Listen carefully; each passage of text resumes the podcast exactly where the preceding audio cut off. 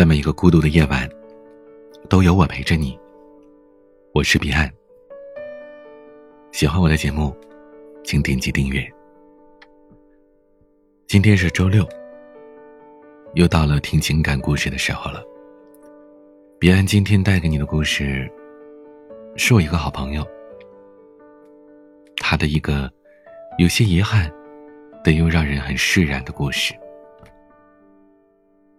故事的主人公叫凌晨，他是我多年的朋友。我俩到底认识多久了呢？都已经记不清了。总之就是，我们无论何时的记忆里，都有对方的存在。他人生当中所有的转折点，也都能找到我，而我，也一样。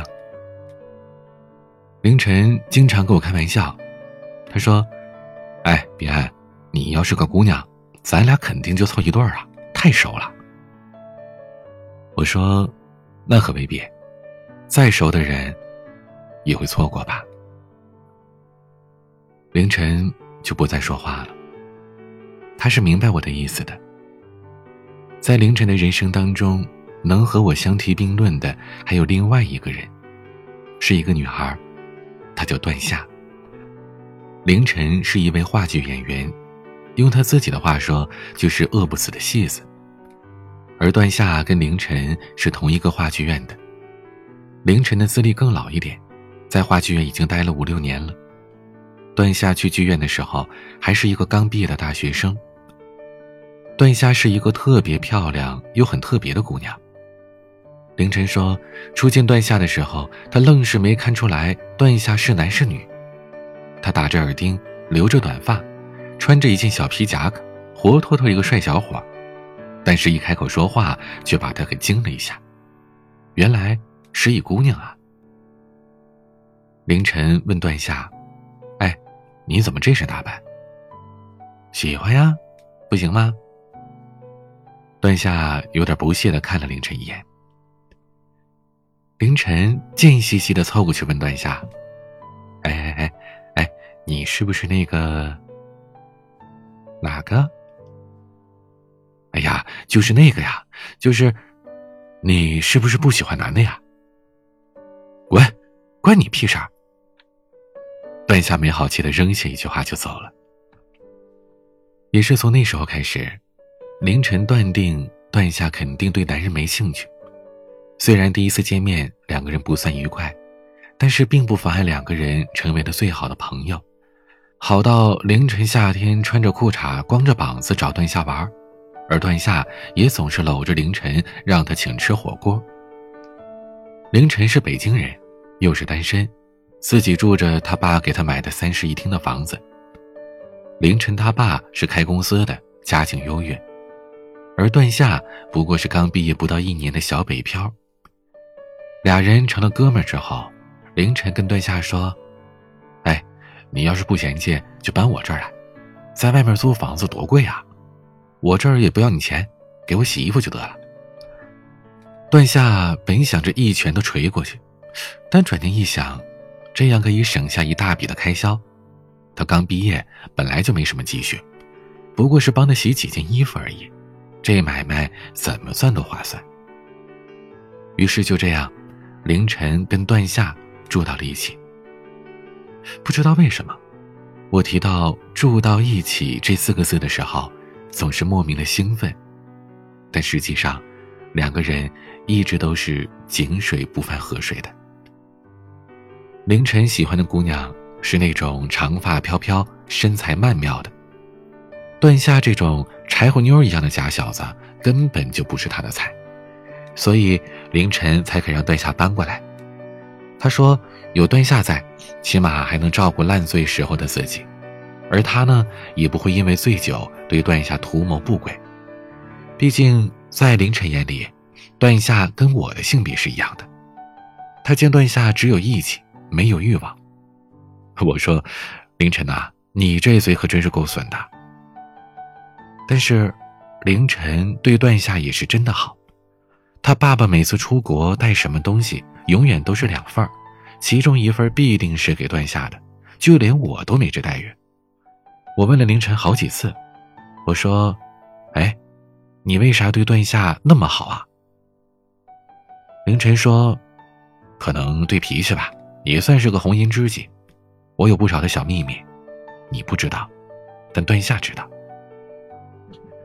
凌晨之所以对段夏不一样，是因为俩人合作了几部话剧。之前有的角色，别的演员也扮演过，但凌晨就是觉得差点什么东西。直到段夏扮演之后，凌晨才明白那缺的是什么，好像就是那股韧劲儿。也不是说别的姑娘演的就不好，只是她们都太过柔软，少了段夏的那种少年英气。虽然段夏。她也是实打实的姑娘。四大合作之后啊，凌晨便对段夏有了不一样的认知。慢慢的，他也觉得这姑娘挺不错的，性格跟自己也对脾气。有时候俩人因为排练吵的是不可开交，但散场之后，段夏又跟没事人似的找凌晨喝酒。几次下来啊，凌晨就越来越喜欢这姑娘了。但凌晨的这种喜欢，他说他对灯发誓，是纯洁而又无瑕的。刚开始，凌晨让段夏搬过来住，还怕段夏瞎想，也怕别人说三道四。结果反倒是段夏根本没有那些顾虑，收拾好东西就过来了。凌晨问段夏：“哎，你就不怕别人说你被我拐跑了？”人家段夏笑着说：“切，就你那套路。”忽悠忽悠那些白痴小姑娘还差不多，我呀，你想都甭想。凌晨说：“是啊，我压根就不会想啊，你在我眼里就一爷们儿，纯爷们儿。”段夏白了凌晨一眼，不再搭理他。后来凌晨发现，每到夜里两点多的时候，段夏都在房间里说话。他一开始以为段夏是跟老朋友聊天可后来慢慢的才察觉到，那语气完全是和男朋友才会有的。有一天，凌晨坐在客厅里喝酒，段夏聊完天出来洗澡，看见凌晨时间坐在沙发上的凌晨，吓了一跳：“你有病啊？大晚上不睡觉，坐在这儿冥想呢？”凌晨一脸八卦的问：“哎，跟谁聊天呢？语气那么温柔。”我男朋友啊。段夏随口一说，凌晨一脸诧异：“啥？你竟然有男朋友？你竟然有男朋友？怎么着？我就不能有男朋友吗？不是，我我是说，哪家小伙那么有眼光，喜欢我们段夏呀？”凌晨一脸崇拜当中带着宠溺的表情。因为他始终不信段夏能有男朋友，在他的理解中，段夏应该是有女朋友的。滚，狗嘴里吐不出象牙。段夏和她男朋友在一起四五年了，俩人是大学时候认识的，但男朋友现在与她隔着一个太平洋，俩人异地恋已经两年多了。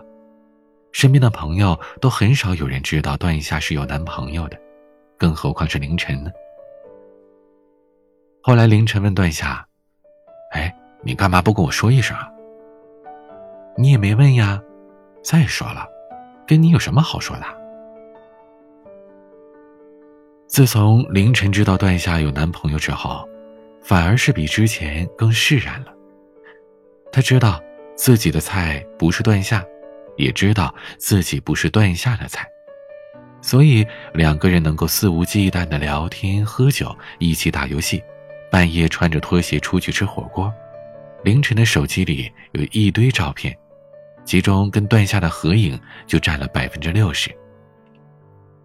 凌晨也谈了几个姑娘，总是有姑娘看着照片里的段夏问：“这谁呀？”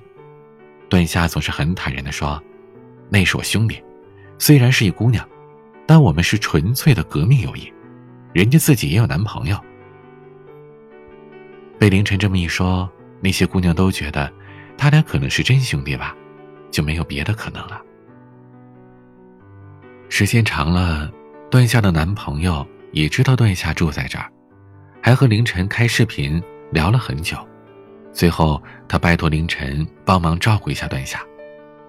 凌晨满口答应的说：“没问题，自家兄弟的事儿就是我的事儿。”凌晨经常带着段夏参加各种活动，有他朋友的，也有他女朋友的。总之，他走到哪儿都有着段夏的身影。时间长了，也不免有些闲言碎语。但段夏跟凌晨压根儿不理会，因为他俩知道，除了彼此臭味相同，他们根本没有别的感情。后来，凌晨跟女朋友分手。把自己关在房间里喝酒买醉，半死不活的。剧院的演出他也不去参加，无限期的请假了。后来段夏实在忍不下去，他跑进凌晨的屋子里，一杯冷水泼了过去，说：“不就是分手吗？至于吗你？你林黛玉啊，要死要活的，起来，洗澡换衣服，跟我出去散步。”凌晨照段夏说的。乖乖起身洗澡换衣服，出门之后也乖乖的跟在段夏后面。经过段夏几天的开导跟陪伴，凌晨的状态好了很多。凌晨跟段夏说：“那姑娘，我是真心喜欢，可谁想到人家在半路上就转了弯，这段感情也就半途而废了，多让人难受啊！”段夏笑呵呵地说：“亏你还久经情场呢，这一点道理都不懂。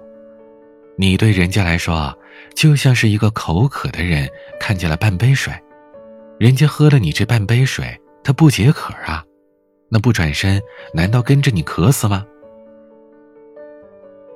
凌晨后来想了很久很久，段夏说的这段话，他终于想明白了。感情有的时候就是这么让人绝望。你这边正燃起熊熊烈火，准备燃烧一次，对方却端着一盆冷水泼了过来，跟你说：“不好意思啊，我先走了，你这堆火我先灭了，免得你再烧的是粉身碎骨。”其实想一想啊，一个直接拒绝你的人，反而是在救你。最怕那些嘴上说爱你的人，他背地里却偷偷的给你降温，等你走了，你的火也灭了，对别人再也热不起来了。凌晨没有想到，段夏虽然年纪比他小几岁，但对待感情的事情，比他这个叱咤多年的老司机还看得透彻。从那之后，凌晨更是对于段夏唯命是从。活脱脱的一个小跟班。凌晨，他不止一次的带着段夏回家。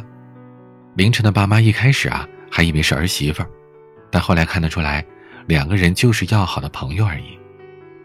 凌晨的妈妈很喜欢段夏，非要认段夏为干闺女，但被凌晨给搅和了。段夏看着凌晨天天下班之后都窝在家里打游戏，也有些同情他。便给凌晨安排了几次相亲，那些姑娘都是凌晨喜欢的类型，长发披肩、长腿细腰、皮肤好的。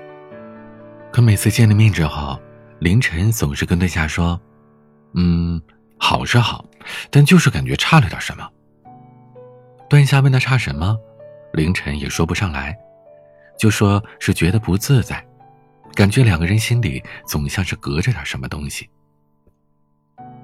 虽然凌晨的相亲以失败告终，但没过多久，他自己就谈了一个新的女朋友，还带来给段夏看。饭桌上，段夏说：“姑娘，你记住了，这孙子心口不一，嘴上说不想你，其实早就想你想的都不行了。他要是说不生气，其实已经快气炸了。你自己多注意点啊。”凌晨嘻嘻哈哈的说：“嘿，段夏，你还真了解我，比我妈还了解我。”段夏白了他一眼说：“就你那点小套路，在我这还真是小儿科。你认真点对人家，别再玩砸了。”凌晨使了一个眼色，两人相视一笑，活像两个心怀不轨的混蛋。凌晨心里也想过，段夏也许是这世界上最了解他的人吧。但再了解，又有什么用呢？凌晨自从交了新女朋友，回家的次数便少了很多。段夏仍旧每天按时去剧院排练、演出，只是凌晨找他玩的次数比以前少多了。他也能理解，毕竟人家谈恋爱了嘛。有一次凌晨回家，发现段夏把自己关在屋子里，除了吃饭、上厕所之外，基本不出来，也不跟他说一句话。凌晨趴在段下门口听，里边似乎传来了阵阵的哭泣声。凌晨隔着门小心的问：“哎，你没事吧？谁欺负你了？”不一会儿，里边的段夏说：“请你滚开一会儿，好吗？”于是凌晨就坐在段夏房门的门口，段夏在里边哭，他在外面陪着。原来是段夏的男朋友和她提了分手，本来俩人约好了。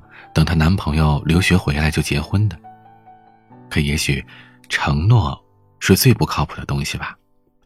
她男朋友在那边碰见了更合适的人，便在和段夏视频的时候，坦率的说了心里的想法，也不想再耽误段夏。段夏没挽留，也没哭闹，他只是说了一句：“在我爱你的时候，等待多久都不算耽误。”谢谢你的坦诚。关了视频，段夏便泪如雨下。在那一瞬间，他所有的坚强和伪装都被现实撕扯的零碎不堪。他平日里之所以是那般的洒脱和无畏，是因为他知道，无论什么时候，他背后都有一份可靠的感情在。可现在，这些，都成了笑话。凌晨知道，段夏是真的伤了心，于是请假在家里陪着段夏，给他做各种好吃的，陪他看电影，陪他喝酒。凌晨的女朋友因为他只顾段夏，跟他闹了好几次情绪。但凌晨说：“段夏跟别的人不一样，他现在走不出来，我得陪着。当初我走不出来的时候，就是他陪着我走过来的。”他女朋友一气之下提出了分手，凌晨没有解释，也没挽留，只是说：“段夏是我眼下最重要的人。”段夏听说之后，怪凌晨太意气用事了，让他追回女朋友。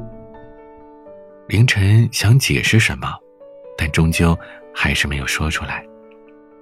后来，段夏找到了凌晨的前女友，诚恳的道歉。说明缘由，希望他俩能重归于好。他说：“如果我的存在会破坏你们的感情，我搬走就是了。我甚至可以去别的剧院工作。”凌晨的前女友倒也看得明白，只是说两个人回不去了，你俩有没有事儿已经不重要了。但这姑娘心里明白。段夏在凌晨的心里比谁都重要。姑娘说：“我觉得你俩挺合拍的呀，要不你俩在一起得了。”段夏笑了笑说：“我压根儿就不是他的菜，他喜欢的是你这种长发飘飘、风姿绰约的姑娘，我不行。”那姑娘说：“那你俩还真挺巧的，我以前问过凌晨。”为什么没有跟你好？你猜他怎么说的？他说他根本就不是你的菜，你喜欢有才华的、稳重的男人，他不过是一个小小的话剧演员，你是看不上他的。段夏回到家的时候，凌晨已经坐在地上喝了六七瓶啤酒，他迷迷糊糊的看着段夏说：“啊，回来了，来，过来喝酒，今儿咱不醉不归。”段夏看着他说：“不归个鬼啊，咱俩现在就在家呢。”段夏说着话，坐在了凌晨旁边，也没看他，只是自顾自的说：“凌晨，你说，感情怎么就那么难呢？爱他吧，不敢说；说了吧，人家却不爱了。有时候真不能细想，一细想啊，心就一顿一顿的疼，是生理上的那种疼。”从前听人家说，心是不会疼的，那都是大脑在骗自己。可是，心真的会疼啊，疼得我喘不上气来。等段夏再回头的时候，凌晨已经趴在沙发上睡着了。段夏给他盖了毯子，然后又抽了一根烟，就回屋睡觉了。第二天。凌晨像满血复活一样敲着段夏的门。段夏睡眼朦胧的开门说：“你抽什么风啊？今天周末，就不能让我好好睡一觉吗？”哎，段夏，赶紧走！今天国展中心有演出，黄梅戏《梁山伯与祝英台》，今儿是我最喜欢的两个演员，赶紧麻溜穿衣服跟我走啊！好不容易搞到了两张票呢。段夏就这样被凌晨连拖带拽的带到了国展。段夏也喜欢黄梅戏，只是他现在是完全没有了看戏的心情。他等了好久，戏终于开始了。戏里边有一段让段夏印象深刻的剧情：梁山伯对女扮男装的祝英台起了疑心，于是便有了这样的对白：“英台不是女儿身。”因何耳上有环痕？祝英台说：“耳环痕有原因，梁兄何必起疑云？村里酬神多庙会，年年有我伴观音。梁兄做文章要专心，你前程不想想拆群。”梁山伯回应道：“我从此。”不敢看观音。随着一首悠扬婉转的《梁祝》小提琴曲，演出结束了。在昏暗的灯光下，两个人谁都没有说话，只是段夏不知道凌晨早已经泪流满面，而段夏又何尝不是呢？俩人都趁着对方没注意的时候，快速擦干了眼泪。随后，便说说笑笑的起身走了。在回去的路上，段夏问凌晨：“为什么带我来看这个呀？”凌晨说：“嗯，不为什么，就是喜欢。嗯，是挺好的。”后来，段夏还是走了，去到大洋彼岸进修，跟凌晨隔着一个太平洋。俩人偶尔视频通话，互相调侃。后来因为段夏学业忙，凌晨的演出活动又多，再加上时差的关系，两个人的联系渐渐的就少了。其实感情就是这样，在一起的时候时常联络，时常陪伴，总是热热乎乎的；但只要相隔两地，再热烈的感情也会逐渐变凉。更何况还隔着一整个太平洋呢。凌晨仍旧会怀念段夏在的那些日子，段夏陪着他半夜出去吃火锅，跟他侃各种话题，时不时的骂他一两句，他还特贱的把脸贴上去，表示骂的不够狠。他翻着手机里的照片，自己跟别的姑娘的照片拍的又删。唯独跟段夏的那些照片，他一张都不舍得删。后来，他又遇到了很多别的女孩，但他总是说，还是差了点什么，总是觉得哪儿不对。又过了不久，段夏给他发来消息，说自己找到了男朋友，是同班同学，人挺好的，等回国给凌晨过过眼，要是不行，他立马分了。凌晨知道，这只是他们之间的玩笑话。即使凌晨说不好，段夏也不会分的。就像曾经段夏跟他说过某个姑娘不靠谱，但凌晨还是一如既往的扑了上去，最后弄得遍体鳞伤。一样的道理，这俩人都是一根筋。段夏走了两年，仍旧没有要回来的迹象，只是偶尔传来一些碎片式的近况。凌晨也有了一个固定的女朋友，双方的父母也都见了面。年底就打算结婚了。凌晨说：“有些故事，好像连开头都没有，就结束了。”还没等凌晨把自己的状况告诉段夏，段夏那边就发来了邮件，告诉凌晨，他下个月就要结婚了。他们约定当天晚上视频通话。那天晚上，凌晨早早的坐到电脑前。像是等待一位远走归来的故人一般虔诚。夜里一点多，段夏上线了。视频里，段夏已经留起了长发，刚刚到肩膀，像是换了一个人。已经很久没见的两个人，隔着屏幕没有说话，只是不停的笑。段夏笑的眼泪都出来了，凌晨也是。过了好一会儿。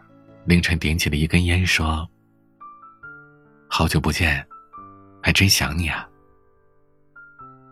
段夏收住了笑容，用手抹了一下脸上的泪，说：“是啊，好久不见了，我也很想你。”凌晨说：“你看，自从你走了之后。”你这屋子里的所有东西，我一样都没动，我总觉得你还在似的。有时候，我夜里起来喝水，还觉得你就在这屋里呢。你看我多傻呀！我对别的姑娘都没这么上心过。段夏怔了一下，默默的说：“凌晨，我快结婚了。”凌晨说：“我知道，挺好的。”凌晨，你就不想对我说点什么吗？祝你幸福，玩命的幸福。凌晨盯着电脑，笑嘻嘻的说。段夏眼里的光，似乎在那瞬间就暗淡了下去，随后就把视频给关了。可段夏大概永远都不会知道，凌晨在对话框里打了一句永远都没有发过去的话：“我还没有拥有你呢，你就不是我的了。”段夏结婚之后，在那边定居了，再也没有回国。凌晨跟段夏也不再视频，只是通过文字来保持联系。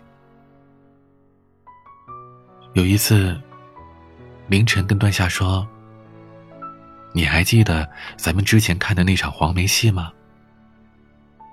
段夏说：“记得呀，可我后来再也不敢看了。”凌晨问他：“那你看懂了吗？”段夏过了很久才回复：“懂了。可有什么用呢？梁山伯不懂啊。”凌晨本来想回复说：“我懂啊。”可后来想了想，还是删掉了。他觉得再说什么。都已经没了意义。我问凌晨：“那场戏究竟演的是什么意思呀？”凌晨说：“这段戏文讲的是，梁山伯看见祝英台的耳朵上有耳洞，所以对他的男儿身起了疑心。祝英台随口编了个理由，说自己老家的庙会都是由他扮演观音的，所以耳朵上才会有耳洞。最后反怪梁山伯不一心一意的想着锦绣前程，反而是贪恋女色。但是，梁山伯的回答却意味深长。他说：“我从此不敢看观音。”我问凌晨，那梁山伯为什么不敢看观音了？凌晨想了一会儿，说：“那时候的梁山伯已经对祝英台动了心，而且是对他的男儿身动了心。观音圣洁，朝拜观音必定是心无杂念、满心虔诚的，所以从那之后，他便不敢看观音了。只因为一看观音就会乱了心神，只因为一看。”便想到了祝英台。那段下看懂了吗？懂了。那场戏演完他就懂了。那你为什么不跟他表明心意啊？我怕他心里的人不是我，那样我们连朋友都做不成了。那他对你的心思，你懂吗？也许懂吧，但可能，他也怕我心里没有他吧。我说：“凌晨，有句话，不知道你听过没有？挺适合形容你们俩的。什么话呀？他曾经以为，你是一心取经的唐僧。”前程似锦，他追不上你。你以为他是盘丝洞里的妖精，人妖殊途，你留不住他。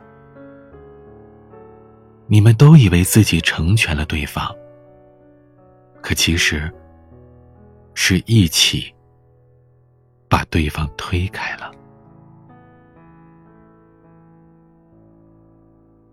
我说完这些话后，凌晨抽着烟沉默了很久。最后，也只是笑了笑。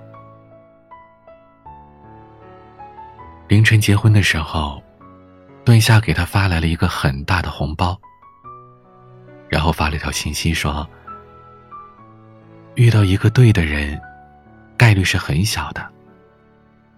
好在我们最后都能遇到。”婚礼结束之后，凌晨给我看了这段话。我问他有什么感觉。凌晨说：“过了很久之后，他才明白自己想要的是什么。可有些话，错过了当时的那个点，再说，就显得不合时宜了。”我问他。究竟错过了什么？凌晨想了很久之后对我说：“我大概错过了我的祝英台吧。人生往往就是这样，一些对的人，一些重要的人，却往往被我们错过。”之后，包含终生，可能又怎样呢？构成生命中最重要的部分，不就是这些遗憾吗？谁还没有点遗憾呢？对吧？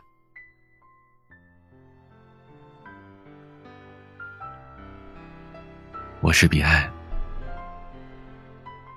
你生命中的遗憾是什么呢？让你觉得错过的那个人，又是谁呢？可以把你的故事告诉我，在节目下方评论区留言，或者添加我的私人微信号“彼岸幺五零八幺七”，彼岸拼音的全拼加上数字幺五零八幺七就可以了。也可以关注我的微博、抖音公众号，都可以搜索 DJ 彼岸。很多朋友说，我们节目当中的歌曲很好听，希望能建立一个歌单。彼岸最近在网易云上建立了一个专属歌单，专属于我的粉笔们，属于你。你可以在网易云上搜索 “DJ 下横杠彼岸”，在我的 DJ 彼岸的中间加上一个下横杠，头像是只猫的那个，就是我了。记得关注我哟。每个夜晚都用声音陪伴你。我是彼岸，晚安。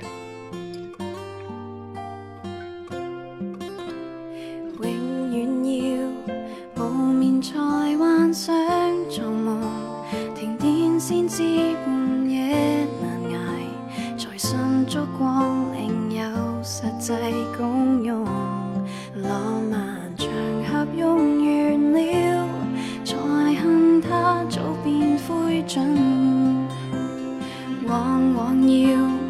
迷途时候先认路，挨坏先想散心跳舞。曾那么想独处，直到感冒。软弱时明白傲气，未够支撑起来，看别人共舞，